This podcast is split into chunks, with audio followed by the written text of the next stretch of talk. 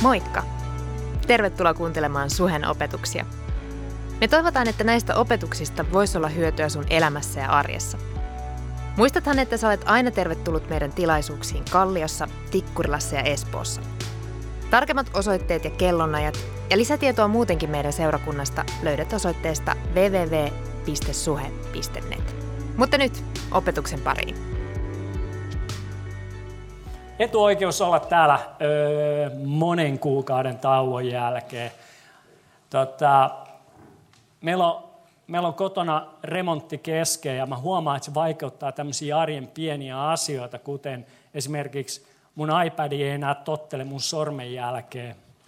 Ja se, se johtuu siitä, että mä on tehnyt tätä remonttia töiden jälkeen yö myöhään ja eräänä päivänä, eräänä yönä mä valoin lattiaa. Sitten mulla oli semmoinen betonisäkki tai joku nopea tasotesäkki, missä luki vahvasti emäksinen. No en mä tiedä, mitä se tarkoittaa, emäksinen, hapokas, mitä, mitä näitä on. Ja mä siinä puolikoomassa teen sitä, kun mun akkuporekoneesta se oli mennyt jo nukkumaan. Ja mä kädellä sotken sitä laastia semmoisella kauhalla ja se tulee mun sormille, mun hanskat kastuu. Mä ajattelin, että no ei se voi olla vakavaa. Kohta mun sormi alkaa polttaa ja jos mä ihmettelin, mitä ihmettä tämä on, mä menen peseen niitä, mutta ihan tänä päivänä mulla on kolme sormea, mihin ei ole palannut tunto kokonaan.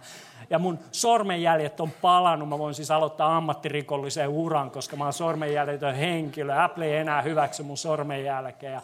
Tässä mahtavia asioita tapahtuu, mutta, mutta sen takia niin iPadikin pitää näpytellä käyntiin täältä manuaalisesti. Joten Arjen pieniä haittoja tulee, mutta kokemuksia, kokemuksia, niitähän me kaikki halutaan. Uh, niin kuin Kirsi sanoi, tänään mä jaan jotain mun sydämeltäni ja sekin nousee yllätys, yllätys tämmöisestä kolmen viikon remonttiputkesta. Ja, ja, ja se on jotain ihmeellistä, mutta mennään siihen ihan kohta. Nyt käännetään meidän raamatut ensimmäiseen Mooseksen kirjaan. Mennään näin sanotusti suoraan asiaan, jos se yhtään lohduttaa teitä. Eli ensimmäiseen Mooseksen kirjaan lukuun 12. Eli yksi Mooses 12 ja jakeesta yksi. Mä haluan lukea teille pienen pätkän raamattua. Ähm, Herra sanoi Abramille, jota myöhemmin kutsuttiin Abrahamiksi, lähde maastasi, asuinsijoiltasi ja isäsi kodista siihen maahan, jonka minä sinulle osoitan. Mieti, Tämä on niin helppo lukea raamatussa ja sanoa, no joo, totta kai se lähtee. Mutta mietitään hetken aikaa. Abram käy myöhemmin ilmi luvussa jakessa neljä, että Abram on asunut 75 vuotta samassa paikassa. Se, mä asunut 38 vuotta Korsossa, mutta Abram on asunut 75 vuotta samassa paikassa, hoitanut isänsä karjaa ja tehnyt kaiken näköistä. Ja nyt Jumala yksi päivä aamukahvin ja aamupuuron jälkeen sanoo Abramille, hei, by the way, tänään ota sun perhees ja lähde paikkaan, jonka mä sulle osoitan.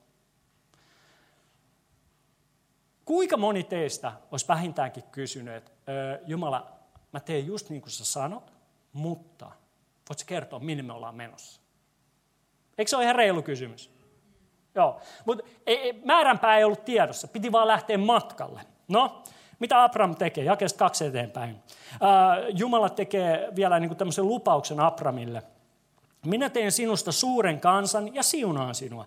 Ja sinun nimesi on oleva suuri ja siinä on oleva siunaus. Minä siunaan niitä, jotka siunaavat sinua ja kiroan ne, jotka sinua kiroavat. On vähän vanhan, liiton, vanhan testamentin liittokieltä tässä. Ja sinun saamasi siunaus tulee siunaukseksi kaikille maailman kansoille. Eli nyt tämä on mitä Jumala sanoi, mitä Abram tekee, jakes neljä. Niin Abram lähti Herran käskyn mukaan ja kysyi Jumalalta, milloin me ollaan perillä. Ei se tainnut ihan niin mennä. Se oli korsolainen lisäys tuohon loppuun. Niin Abram lähti Jumalan käskyn mukaan ja Loot lähti hänen mukansa, sanoo raamat. Mutta kun mä luen tämän paikan, niin mä, mä en tiedä susta, mutta mä ainakin mielessäni kysyn. Ok, mä lähden Jumalan mukaan, mutta milloin me ollaan perillä? Se on tänään otsikkona mulla. Jos sä oot lapsi, vanhempi, sulla on pieniä lapsia, niin tämä kysymys on tuttu jokaiselta kesälomareissulta, eikö? Just kun auto on lähtenyt pihasta, takapenkiltä kuuluu, isi! No mitä? milloin me ollaan perillä? Silleen, kulta me just lähettiin, me ajetaan Saksaan, et sä tajuu. Ja jos sä et ole, jos sulla ei ole lapsi, niin sä oot ehkä se lapsi, tai sä oot ollut joskus se lapsi, joka on joskus kysynyt tätä kysymystä, eikö? Me ollaan kaikki tehty tätä. Mutta meidän turha syyttää lapsia siitä, että ne ei tykkää matkasta, vaan ne haluaa mieluummin olla perillä. Sillä mä väitän, että tämä on universaali haaste myös meille aikuisille. Me halutaan päästä perille, eikä me oikein tykätä matkasta. Me aina halutaan olla siellä, missä, tai me, me, me mielessä me ollaan siellä, missä me haluttaisiin olla, ja meidän on vaikea olla siellä, missä me ollaan tällä hetkellä. Esimerkiksi jotkut teistä on lähdössä tänään jatkoille, eeppisille jatkoille, ja sä oot mielessäsi ja sydämessäsi jo siellä jatkoilla, etkä sä ole enää täällä, koska sä haluat olla siellä jatkolla syömässä sitä täydellistä döneriä. Ymmärrätkö, mistä mä puhun? Just näin. Meillä on muuten tänään jatkot. Suhe jatkot. 19.4.15 aulasta mennään harjukaasiin. Mä oon siellä, Jyri on siellä. Tiedätkö, kaikki, kaikki väsyneet setämiehet on siellä, joten tervetuloa mukaan. Oi että, anteeksi Jyri Uurtimo. Mä sanoin, se on just setämieheksi. Huh. Mut, miten tästä enää päästään eteenpäin? Uh, niin miten tästä enää päästään eteenpäin. Jotenkin se on ikään kuin kirjoitettu meihin, että me nykyihmiset, me, me, me ollaan niin tavoitekeskeisiä, me ollaan niin päämäärä, tulevaisuuskeskeisiä, että se haittaa ja häiritsee meidän läsnäoloa tässä hetkessä. Mutta jos sä luet Abrahamin elämäntarinan, eikä Abraham, jota myöhemmin kutsuttiin Abrahamiksi, niin sä huomaat, että matka on itse asiassa aika tärkeä. Jos sä luet vanhasta testamentista, kuinka Jumala, Mooses lähetti, Jumala lähetti Mooseksi Egyptiin vapauttamaan oma Israelin kansansa Egyptin orjuudesta, sä huomaat, että se matka sinne luvattuun maahan oli itse asiassa tärkeämpi kuin se luvattu maa niille melkein. Ja itse asiassa se kansa ei koskaan, suuri osa siitä kansasta ei koskaan päässyt perille, koska ne ei suostunut ole ikään kuin läsnä sillä matkalla. Matka on yhtä tärkeä kuin päämäärä. Tämä on klisee, tämä me ollaan kuultu miljoona kertaa, mutta näin se menee, sillä matka kasvattaa meitä. Sen aikana Jumala haluaa kasvattaa meidän luottamusta häneen, kasvattaa meitä ihmisenä, opettaa meille taitoja, kykyjä, ihmissuhteita, taitoja, kaikkea muuta mahdollista. Matkalla on merkitystä. Ja Raamattu sanoo, ja niin Abram lähti Herran käskyn mukaan, ja Loot oli hänen kanssaan. Mieti, Abram lähti matkalle jossa ei ollut edes päämäärää. Hän todella lähti matkalle matkan takia. Mä uskon, että tänä päivänä me voidaan oppia jotain Abrahamilta. Ja me voitaisiin oppia nauttimaan myös matkasta, sillä se on tärkeä. Ää, niin kuin mä mainitsin tästä remontista, niin me ollaan asuttu perheenä toukokuun toisesta päivästä saakka asuntovaunussa. Call it a camping life karavaanari. Se asuntovaunu on ollut parkeerattuna Korsoon, mun äitini takapihalle. Siis kysymys kuuluu, how low can you go? Tämä tilanne ei ollut niin epätoivoinen, kun saattaa näin niin kuin muutaman lauseen kuulostaa, vaan äh, mehän päädyttiin tähän tilanteeseen sen takia, että iskä tykkäsi vähän pelata. Ei vaan. Me, me päädyttiin tähän tilanteeseen sen takia, että mä sain päähän, että me myyään meidän asunto. No asunto meni vähän li, niin kuin liian nopeasti kaupaksi. Itse asiassa myytiin meidän asunto, koska mä alkoi ottaa päähän meidän huono nettiliittymä. Voitko kuvitella? Se oli se viimeinen niittiarkku. Ja, ja anyway, se meni kaupaksi niin nopeasti, että meillä ei ollut uutta asuntoa. Joten me muutettiin toukokuun toinen päivä asuntovaunuun, tietämättä minne me koskaan tultaisiin muuttamaan. Huomaatko vähän yhtymäkohti Abrahamin elämää? Ja, ja me, me ollaan asuttu siellä kolme ja puoli kuukautta. Ja nyt te, elokuun ensimmäinen päivä me saatiin avaimet meidän uuteen kotiin. Uh, ja mitä me tehtiin? Tuotiin se asuntovaunu siihen pihaan ja jatkettiin siinä elämistä, koska me aloitettiin remontti. Ja tietenkin minä ammattimiehenä, jonkun ala ammattilainen, en remonttiala ammattilainen, suunnittelin meille keposesti remontin, että se menee viikossa ohi. Kuuluisa viikko. No remontti alkoi ja ensimmäisen tunnin aikana mä tajusin, että me ollaan pulassa. Sillä mä rupesin hakkaa vanhaa parkettia pois, joka oli kauniisti sanottuna käyttöikäisen loppupäässä. ja mä huomasin, että se on kauttaaltaan liimattu betoniin. 126 neliötä, semmoista pientä parkettisiilu, kaikkealta liimattu betoniin. Seuraavat viisi päivää oli verta, kyyneli, hikeä, tomu, melu, kun sitä piikattiin sieltä irti. Lähti betonikin mukana ja sitten sitä tasotettiin ja hiottiin. Ja se oli ihan, mä en voi sanoa sitä mitä se oli, mutta te tiedätte kaikki mitä se oli. Ja nyt kun remontin alusta oli kulunut noin vähän alle kaksi viikkoa, eli jo tuplat siihen, mitä mä ajattelin, että se kestää, niin eräänä päivänä töiden jälkeen mä olin väsyneenä, turhautuneena ja vihasena tekemässä remonttia kaksistaan mun appiukkoni kanssa. Appiukko on myös remonttialan ammattilainen.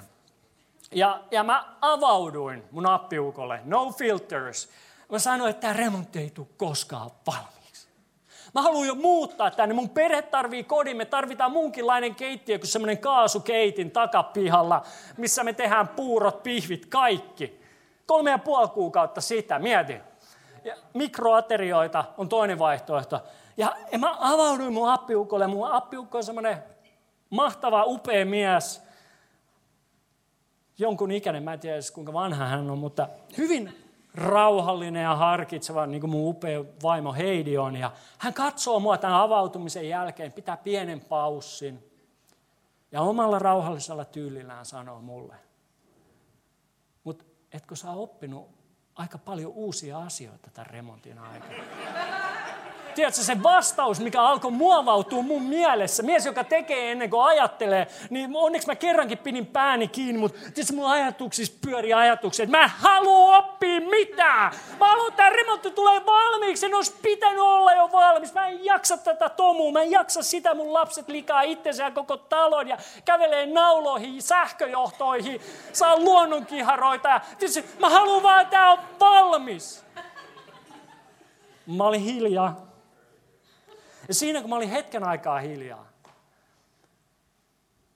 Jumala puhui mulle jotain. Tämä tajusin, että Jumala haluaa itse asiassa opettaa mulle jotain tämän remontin kautta. Yksi sana tuli mun mieleen.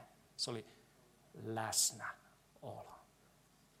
Sillä mä halusin, että se remontti on jo valmis. Mä saan olla siellä Etelä-Terdellä, grillalla, Weberillä, pihveä teille kaikille ja tarjoilla limpparia ja kuplavettä ja vaan nauttii elämästä. Mä elin jo siellä ja mä halusin olla siellä, mutta todellisuus oli se, että mä vieläkin teen betonimassa ja menetän mun terveyteni sen kautta, kun mä en osaa työturvallisuusasioita. Ja se, mä halusin, että se on valmis ja mä haluan olla siinä nykyisyydessä.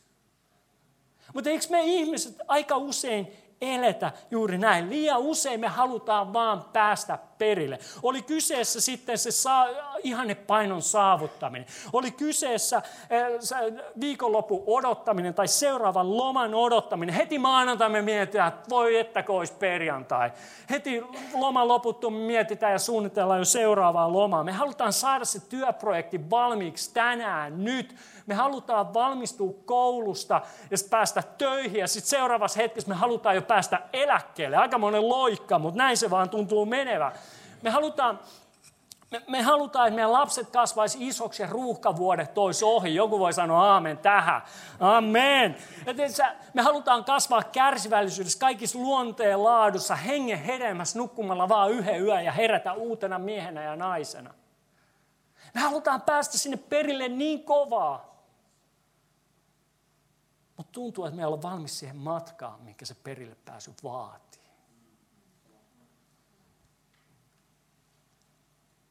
Kun appiukko sanoi mulle nämä sanat, niin mä tulin muistutetuksi siitä, että elämässä matka on yhtä tärkeä kuin päämäärä. Mä tiedän, että tämä on vähän klisee, vähän kulunut, mutta, mutta sanotaan näin, että, että vieläkin tärkeämmin, ainoa miten me tullaan pääsemään perille elämässä, on olemalla läsnä matkan aikana. Ainoa, miten me tullaan pääsee elämässä eteenpäin, että me suostutaan olemaan läsnä tässä hetkessä. Ja kulkea se matka. Matka ei tunnu aina kivalta, se ei ole aina helppoa. Kaikki varmaan voi sanoa siihen aamen. Meillä on kaikilla vastoinkäymisiä, meillä on kaikilla tragediaa, mitä me kohdataan elämässä.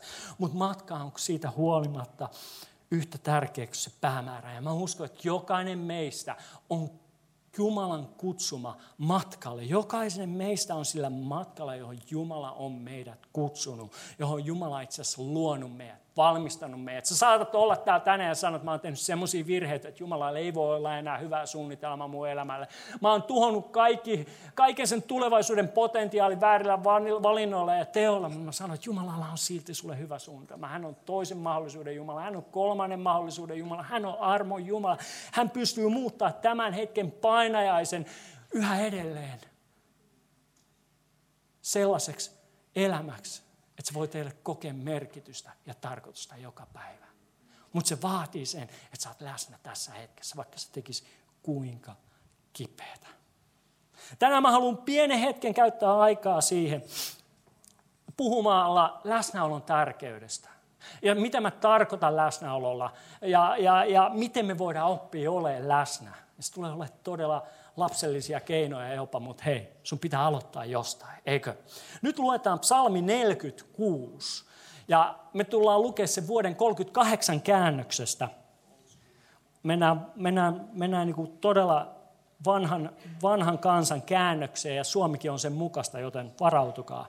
Mutta psalmi 46 ja jakeesta 9, siellä sanotaan, tulkaa ja katsokaa Herran töitä. Hänen, joka tekee hämmästyttäviä tekoja maan päällä. Hän lopettaa sodat maan ääriin saakka. Hän särkee jousen, hän taittaa keihään, hän polttaa sotavaunut tulessa.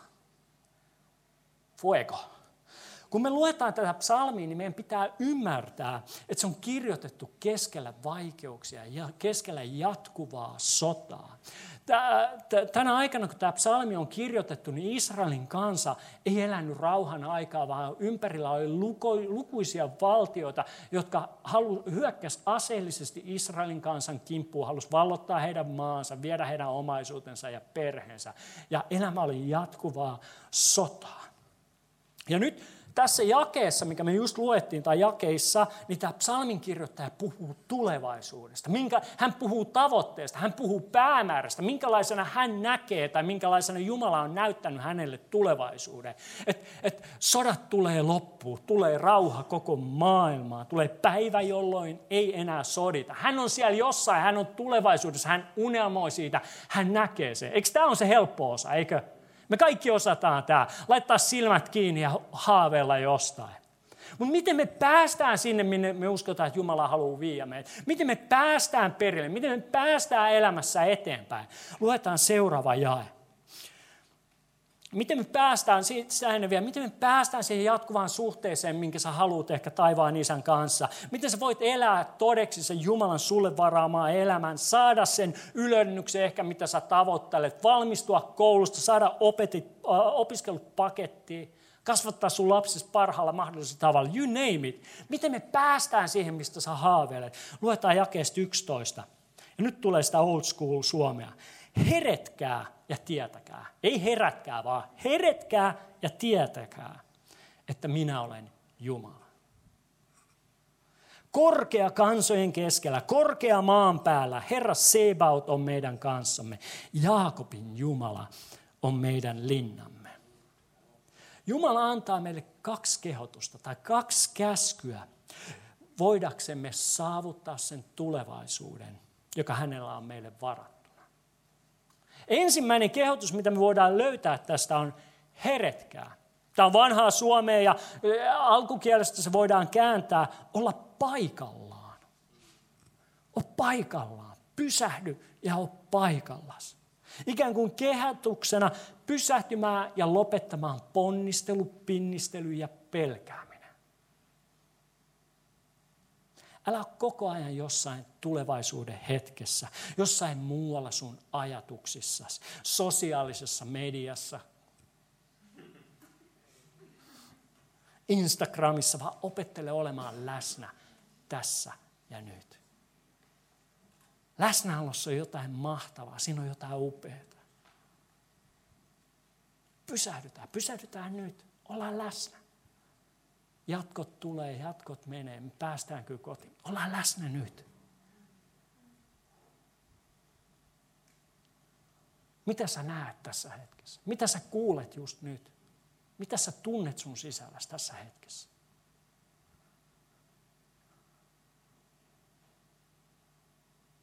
Meidän pakko oppia pysähtymään ja olemaan läsnä, vaikka olosuhteet raivoo meidän ympärillä ja vaatii meidän huomiota. Pakko oppia olemaan läsnä. Sillä toinen kehotus, mitä me tässä psalmista saadaan, on se, on tietäkää. Tietäkää. Muista ja tiedä. Tunne että Jumala, joka on korkeampi, suurempi, ihmeellisempi, mahtavampi kuin mikä olosuhde tai ihminen, minkä sä tulet kohtaamaan sun elämässäsi, on sun kanssasi. Sillä jakeessa 11 psalmisti, 12 psalmisti kirjoittaa, Herra Sebaot on kanssamme. Herra on sun kanssasi. Kuka tämä Jumala on, joka on meidän elämässä läsnä tälläkin hetkellä? Ei mun sanoja, vaan Jumala itsensä Kuka tämä Jumala on, joka on läsnä? Jakees kaksi psalmisti kuvailee tätä Jumalaa. Hän on Jumala, joka on turvamme, linnamme, auttajamme hädän hetkellä. Kuinka moni teistä tarvitsisi vähän apua lisää arkeen? Eri tilanteisiin. Vastaus on jo sun elämässä. Hän on läsnä sun elämässä. Meidän pitää vaan oppia pysähtyä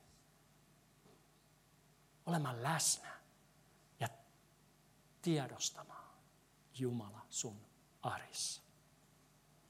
Jeesus myös lupasi Johannes 14, jakeessa 16. Hän sanoo, hän antaa lupauksen ennen poislähtöä opetuslapsille, meille kaikille, että isä antaa sulle toisen puolustajan, joka on sun kanssasi ikuisesti. Pyhän hengen. Se ei ole ikuisesti, sit joskus ikuisesti, kerran kun sä oot kuollut perillä taivaassa ikuisesti. Ei, vaan se on tästä hetkestä aina ikuisuuteen asti. Ja siitä ikuisuuteen, ikuisuuteen, ikuisuuteen, äärettömään ikuisuuteen. Ja hän jatkaa vielä, hän pysyy luonasi ja on sinussa. Mutta kuinka usein Jumala tuntuukaan niin etäiseltä meidän maanantaissa, meidän arjessa? Me huomenna aamulla herätään. Me ollaan, hei, missä Jumala? Hän on läsnä. Mä, väitän, että syy ei ole siinä, että Jumala olisi kaukana, että Jumala olisi välinpitämätön, että he häntä kiinnostaisi sun pieni arkes. Että hän olisi kiireinen paljon tärkeimpiä ihmisten kanssa, hän ei kerkeä ole läsnä sun elämässä. Ei, syy ei ole siinä, että Jumala olisi kaukana, vaan siinä, että me ei olla läsnä itse meidän elämän pienissä hetkissä. Ja sen takia me ei koeta, sen takia me ei voida nähdä, sen takia me ei voida tuntea Jumalaa meidän maanantaissa, meidän tiistaissa, keskiviikossa, torstaissa, perjantaissa, lauantaissa, sunnuntaissa. Tunnustus. Välillä tuntuu, että mä oon niin kiireinen omassa elämässäni, että Jumala on se, joka on enemmän läsnä mun arjessa kuin minä itse. Vai musta tuntuu, että mä oon koko ajan jossain toisessa paikassa, toisessa päivässä, toisessa kuukaudessa. Että se on Jumala, joka on läsnä, mutta mä en ole siellä.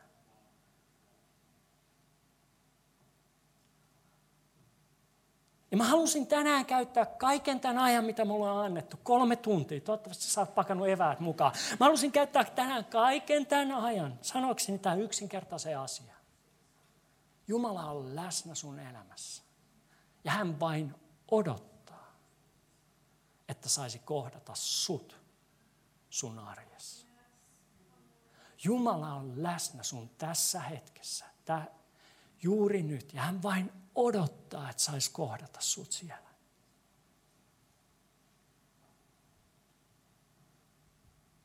Jos sä haluat jakaa elämässä kaikki valtia Jumalan kanssa niin kuin hän haluaa jakaa omaa elämässä sun kanssasi, Sun pitää oppia olemaan läsnä sun elämän jokaisessa hetkessä, niin töissä kuin vapaa-ajalla, harrastuksissa perheen.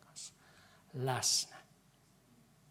Jumala, sillä Jumala haluaa olla sun kanssa juuri nyt, tässä hetkessä. Ei joskus tulevaisuudessa, ei joskus kerran taivaassa, kirkkaudessa, vaan just nyt. Jumala odottaa sua. Näiden appiukkojen, appiukkojen, kenen, kenen riittää yksi appi vanhempi. Ei mennä anoppeihin. Näiden appiukon sanojen jälkeen mun elämä on muuttunut siinä määrin, että jokainen aamu, ennen kuin mä nousen, niin mä hetken aikaa paikallani ja vaan tiedostan kaikki valtiaan rakastavan Jumalan läsnäolo. Kello soi, mä jää hetkeksi makaa siihen, mä vaan mietin sitä todellisuutta, että Jumala on läsnä tässä hetkessä. Mun elämä on muuttunut siinä määrin, että pitkin päivää mä tarkoituksellisesti pysähdyn ja lapsen uskolla alan puhua Jumalalle. En ole ääneen aina kaupassa kassajonossa, ai Jumala. Ei, vaan mun mielessäni siis mä pysähdyn. Mä sanon asioita kuten kiitos pyhänkin sun läsnäolosta just tässä. Esimerkiksi vessanpönttö on hyvä hetki olla puhu. Pyhänkin kiitos, että oot läsnä tässä ja nyt. Se on myös muuttunut siinä määrin, että ennen kuin mä alan tekemään jotain, mä taas jälleen kerran tarkoituksellisesti pysähdyn ja muistutan itseäni, että Jumala on läsnä mun elämässä. Hän haluaa auttaa, hän haluaa antaa viisautta, hän haluaa tukea, hän haluaa lohduttaa, hän haluaa antaa voimaa, kykyä, taitoa siihen, mitä mä alan tekemään. Hyvin arjen pienissä asioissa. Ja mä uskon, että Jumala on kutsunut jokaisen meistä elämään itsemme suurempaa elämää. Ja ainoa tapa elää se todeksi on oppia pysähtymään ja olemaan läsnä koko ajan. Oppi tuntemaan ja tiedostamaan, että Jumala on läsnä sun elämässä ja hän rakastaa sinua. Hän haluaa auttaa sinua, muuttaa sinua, pyhittää sinua, tehdä asioita sun elämässä, mistä sä voit, et ole pystynyt edes kuvittelemaan jotta sä voit elää sen suunnitelman todeksi, mikä hänellä on. Ja se on hyvä suunnitelma, se on tyydyttävä, se on suurempi kuin sä pystyt kuvittelemaan. Ja nyt mä tiedostan, että meillä on kaikilla kiireinen syksy edessä ja ehkä jopa vaativa. Koulut lähtee käyntiin, työprojektit alkaa todella, perhearki alkaa ottaa uomaansa, ehkä uusia koululaisia. Ehkä sä oot muuttanut uuteen kaupunkiin, u- uuteen solukämppään, sulla on uudet kämppikset, jotka kreisiä tai mitä tahansa, se on harrastukset, on seurakuntaa, ystävyyssuhteiden ylläpito, pitäisi kirjoittaa välillä katsoa jotain Netflixiä, Viaplayta, sun lempisarjaa, että kaikki nämä hirveät paineet painaa sua. Jeesus haluaa kuitenkin juuri nyt muistuttaa sua, että hän on kiinnostunut sun elämästäsi jopa siinä määrin, että hän oli valmis kuolemaan ristillä. Voidakseen olla läsnä sun syksyssä, sen jokaisessa päivässä ja hetkessä. Oletko valmis kohtaamaan hänet siellä? Sun tarvitsee vaan oppia pysähtymään, olemaan läsnä ja tiedostaa, että Jumala on sun kanssasi. Oppia kääntymään hänen puolensa, ikään kuin oppia kääntämään sun katseesi hänen puoleensa. Sillä jatkuva suhde Jumalaan edellyttää sun läsnäoloa arissa sekä tietoista tiedostamista siitä, että Jumala on siellä. Tämä ei tarkoita sitä, ettei me suunnitella tulevaisuutta, ettei me suunnitella meidän seuraavaa viikkoa, että meistä tulee kaikista hippejä tai taiteilijoita tai hajamielisiä professoreja. Ei se tarkoita sitä, että me suunnitelmaa, suunnitellaan tulevaisuutta, mietitään, rukoillaan, mitä Jumala haluaa, että me tehdään, tai mitä työt vaatii, että me tehdään, ja sen jälkeen me ollaan läsnä ja tiedostetaan, että auttaja on sun kanssa. Tiedätkö, sun ei tarvitse päästä sinne yksin, vaan sulla on tuki ja turva, kenen puolen sä voit milloin tahansa kääntyä. No joo, ei mennä siihen. Eli psalmi 46 antaa meille kaksi kehotusta tai käskyä. He, äh, herkeä, pysähdy, ole läsnä ja tiedosta, että Jumala on sun arjessa. Ja sitä kautta sä voit elää todeksi Jumalan sulle varaaman suunnitelman. Ja mieti, jos Jumala on läsnä sun elämässä, niin kuka voi oikeastaan olla sua vastaan? Mikä asia voi olla liian vaikea, liian suuri, Voiko olla vuorta, jonka huipulle sä et pääse, jos Jumala todella on läsnä sun elämässäsi? Voiko olla olosuhdetta, joka kukistaa sut, kun apu on lähellä? Hän on sun auttajas hädän hetkellä. Hän sanoo se itse. Psalmi 46 ja 2. Joten pysähdy, opettele pysähtymään, olemaan läsnä ja tiedostamaan, että Jumala on läsnä sun elämässä. Hän on siellä. Läsnäolo on taito, joka me nykyihmiset joudutaan uudelleen opettelemaan. Ainakin mä oon joutunut. Ja koko ajan huom, opettelee. Opettelen sitä. Mä en ole millään tavoin saapunut. Mä en ole millään tavoin löytänyt siihen salaista reseptiä. Ja mä väitän vaan, että se on taito, joka me nykyihmiset joudutaan uudelleen opettelemaan. Sillä kiireiset aikataulut, älypuhelimet, jatkuvasti vaativat olosuhteet, jotka vaatii sun huomiota, vaatii sun, sun keskittymistä, antaa ärsykkeitä sun elämääsi. Ne, ne, ne kaikki vaatii sun huomioon, ne vie sun läsnäolon. Mä uskon, että iPhone ja kaikki kilpailijat, jotka seurasivat kunniakkaasti perässä, on tehnyt ihmeitä meidän läsnäolon puutteelle nykyaikana.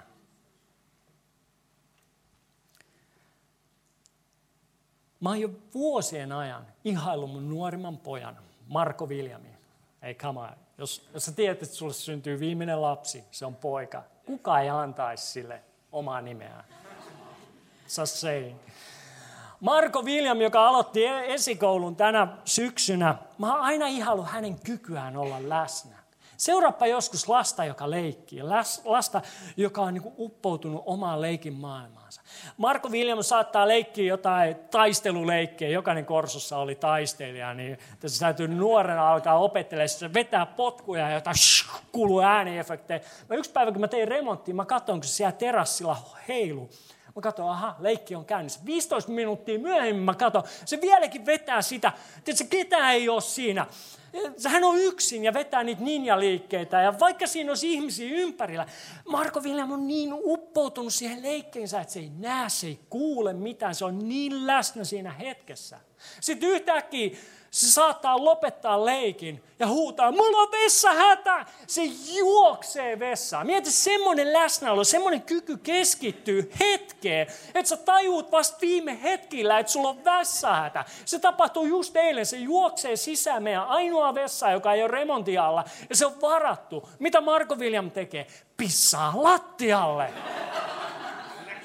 Siinä on läsnäolotavoitteita teille. Meillä oli keskustelu hetki sen jälkeen. Upous parketti. Wow, wow. Ja sitten tuntuu, että meidän, välillä meidän aikuisille ei ole puolestaan hetkeäkään, että me ollaan tässä. Että ei meillä ole puhelin kourassa ja me katsellaan jotenkin toisten elämiä me ollaan niin kiireesti, että me kertaa elää omaa elämää, kun me seurataan muiden elämää. Ja, ja me, tiedätkö, me ollaan aina jossain muualla. Me ollaan seuraavassa lomassa, seuraavassa duunijutussa, seuraavassa tapaamisessa, seuraavassa prunssissa. Mitä tahansa ne asioita. Tuntuu, että meidän on vaikea pysähtyä ja olla läsnä.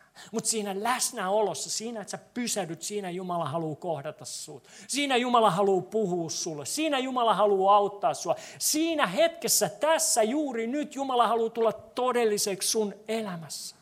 Sen takia on niin tärkeää, että me opetellaan läsnäoloa. Ja nyt tämä Marko Viljamin esimerkki on saanut mut ottaa kaiken maailman lapselliset keinot käyttöön, että mä voisin oppia, päästä hänen tasolleen. Oikein se on se, mun pitää päästä mun poikani tasolle läsnäolossa. Mä oon laittanut esimerkiksi mun Apple Watchin värisemään mun ranteessa tunnin välein. Se muistuttaa mua siitä, hei pysäy, läsnä, on läsnä. Koska se ajatus meinaa kadota päivän aikana. Ja mä toivon, että mun ei tarvitse tehdä tätä lopuelämää, niin sillä nämä Apple Watchit hajoaa niin nopeasti, jos se koko ajan värisee. Mutta mut pitää käyttää kaikki keinot. Oikeasti mä oon tosissani sen kanssa, että meidän pitää käyttää kaikki keinot. Me voidaan palata tähän hetkeen, tähän aikaan, tähän paikkaan ja oppia läsnäoloa. Mä yritän aamusta alkaen pitää mielessäni tämän pysähtymisen ja läsnäoloajatuksen. Mä muistutan siitä koko ajan itseeni. Mä tie, muistutan itseni Jumalan läsnäolosta. Mä sanon, kiitos pyhänkin, että sä oot läsnä mun elämässä. Sä oot auttaja, sä oot lohduttaja ja sä oot mun viisauden lähteeni. Sä oot mun auttajani hädän hetkellä.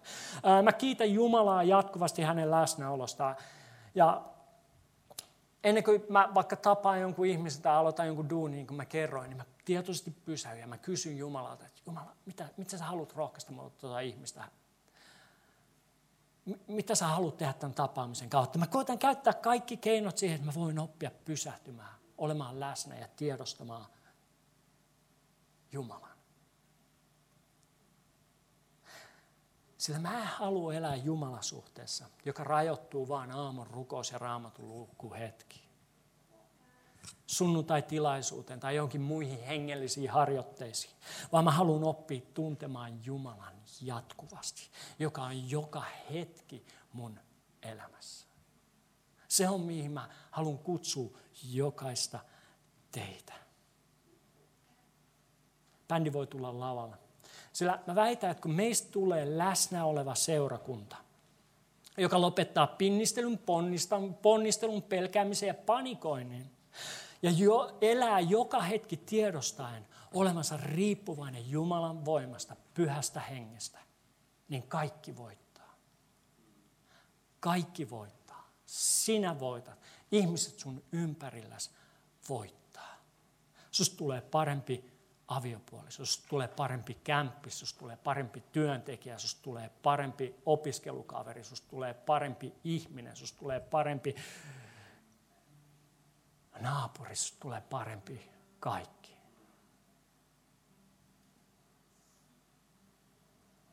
Kun me opitaan olemaan läsnä ja lopetetaan ponnistelu, pinnistely ja tiedostaa meidän, että Jumala on läsnä meidän elämässä, niin me ei enää murehdita yhtä paljon. Mieti. Meidän stressitaso laskee. Me saadaan tuntea iloa, tarkoitusta ja Jumalan läsnäoloa päivittäin meidän elämässä. Joka hetki. Ja mä väitän, että me, me, me, me aletaan ikään kuin itsestään.